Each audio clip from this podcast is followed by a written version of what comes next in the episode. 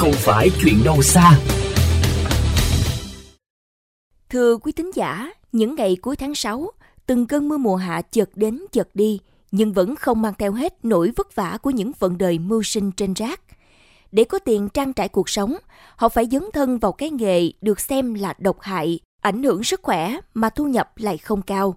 Chuyện mưu sinh ở bãi rác đã được nói đến không ít lần, nhưng vì sao nhiều người vẫn giữ nghề? Để hiểu thêm về một mảng màu cuộc sống này, thành phố tôi yêu hôm nay. Mời quý vị cùng nghe câu chuyện được phóng viên Nguyên Toàn, cộng tác viên Mekong FM tại Hậu Giang ghi nhận với nhan đề Những vận đời mưu sinh trên rác.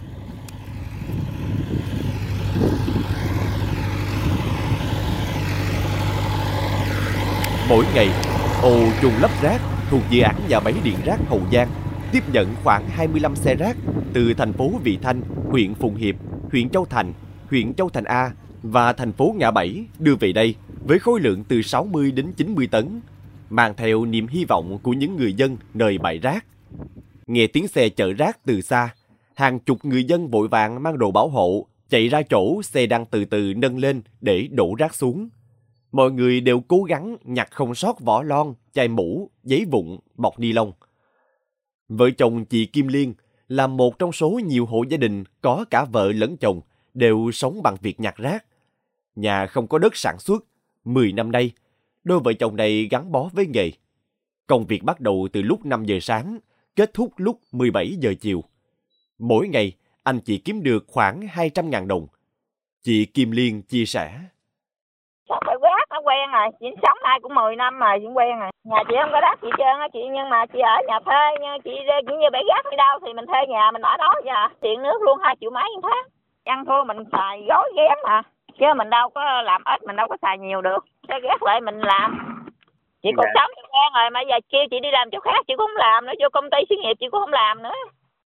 Trong cái nắng gắt lúc 12 giờ trưa, hơn 10 người từ già đến trẻ vẫn cắm cúi nhặt phế liệu.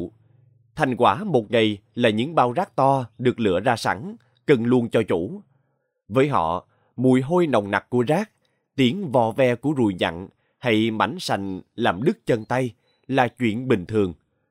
Công việc vất vả, gần như không có thời gian ngơi tay. Khi thì nhặt rác, phân loại, phơi rác, lúc thì may bao tải để chứa phế liệu. Cạnh bài rác là cái chòi tạm, mắc mấy cây võng để ngã lưng lúc nghỉ ngơi, chờ xe rác đến. Gia đình anh Giang có người theo nghề này. Anh tâm sự. Đây là 5 giờ là đi rồi Tới 5 giờ chiều mới về Còn như gia đình anh là mấy người làm Ba người Bọc uh, 600 đồng cái mũ rồi ờ, được 2 ngàn Trang trải sống đủ Vài năm trở lại đây, nghề bới rác tìm phế liệu không kiếm được nhiều tiền như trước. Phần vì nhà nào cũng có thói quen gom phế liệu để bán. Phần vì một số người đi theo xe chở rác đã lượm trước khi rác được đưa ra bãi. Mỗi người có một hoàn cảnh, nhưng ở họ đều có điểm chung là cái nghèo. Họ không có nghề nghiệp, không có đất. Họ nhặt rác không chỉ để nuôi bản thân, mà còn nuôi cả gia đình. Chuyện không còn lạ, nhưng mỗi lần nhắc đến lại thấy mũi lòng. Cuối tháng 9 năm ngoái, dự án nhà máy điện rác Hậu Giang của công ty trách nhiệm hữu hạn một thành viên Trinity Hậu Giang chính thức khởi công trên diện tích hơn 23 hecta. Tổng vốn đầu tư 1.320 tỷ đồng, được chia thành hai giai đoạn. Trong đó, giai đoạn 1 có công suất xử lý rác thải 300 tấn một ngày, phát điện 6 MW. Giai đoạn 2 nâng tổng công suất xử lý rác thải lên 600 tấn một ngày, phát điện 12 MW. Tỉnh yêu cầu bố trí nhân lực có kỹ thuật cao cũng như trang bị đầy đủ các trang thiết bị để tổ chức thi công đảm bảo tiến độ đến cuối năm 2021, đưa nhà máy vào hoạt động.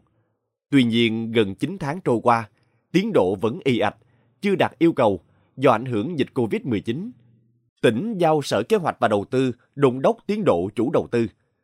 Hiện ô chung lắp rác thuộc dự án nhà máy điện rác Hậu Giang đưa vào hoạt động từ tháng 6 năm 2019. Đến nay tiếp nhận khoảng 100.000 tấn. Máy ủi hoạt động thường xuyên, đưa rác lên cao để có chỗ đổ rác mới vào. Ông Huỳnh Đắc Sung, Phó trưởng phòng kế hoạch tổng hợp vật tư, công ty cổ phần cấp thoát nước công trình đô thị Hậu Giang cho biết. Tình trạng cũng quá tải chỗ ờ, ô trung lấp cho nên là hiện nay cái việc áp lực rác là rất, rất là lớn. Về cái xử lý thì ờ, hiện nay thì ờ, mình chỉ là chôn lấp là hợp vệ sinh, mình xử lý thì phun cái khử mùi EM thì à, bên cạnh đó thì mình à, phun xịt cái à, hóa chất để diệt cái côn trùng để tránh làm cái cái ảnh hưởng cái mùi để nó phát tán ra bên ngoài để ảnh ảnh hưởng đến cái người dân xung quanh khu vực bãi rác cũng đề xuất với cái sở tài nguyên môi trường Ủy ban nhân tỉnh Hậu Giang thì sớm là, là đôn đốc thúc đẩy nhà, đầu tư để mà sớm là là thi công cái dự án nhà máy điện gác Hậu Giang đưa vào hoạt động để giảm cái áp lực về cũng như là là giải quyết cái vấn đề tình trạng rác sinh hoạt trên địa bàn tỉnh. Bãi rác Long Mỹ tiếp nhận rác của thị xã Long Mỹ, huyện Long Mỹ, huyện Vị Thủy với khoảng 150 tấn rác một ngày do bãi rác Tân Tiến, Kinh Cùng tạm ngưng tiếp nhận để cải tạo, nâng cấp, mở rộng và xử lý ô nhiễm môi trường. Theo kế hoạch, bãi rác kinh cùng hoàn thành vào cuối năm ngoái, nhưng do ảnh hưởng về phân bổ nguồn vốn, nên dự kiến cuối tháng 7 năm 2021 sẽ đưa bãi rác kinh cùng vào hoạt động. Lúc đó sẽ giảm tải cho bãi rác Hòa An, huyện Phùng Hiệp.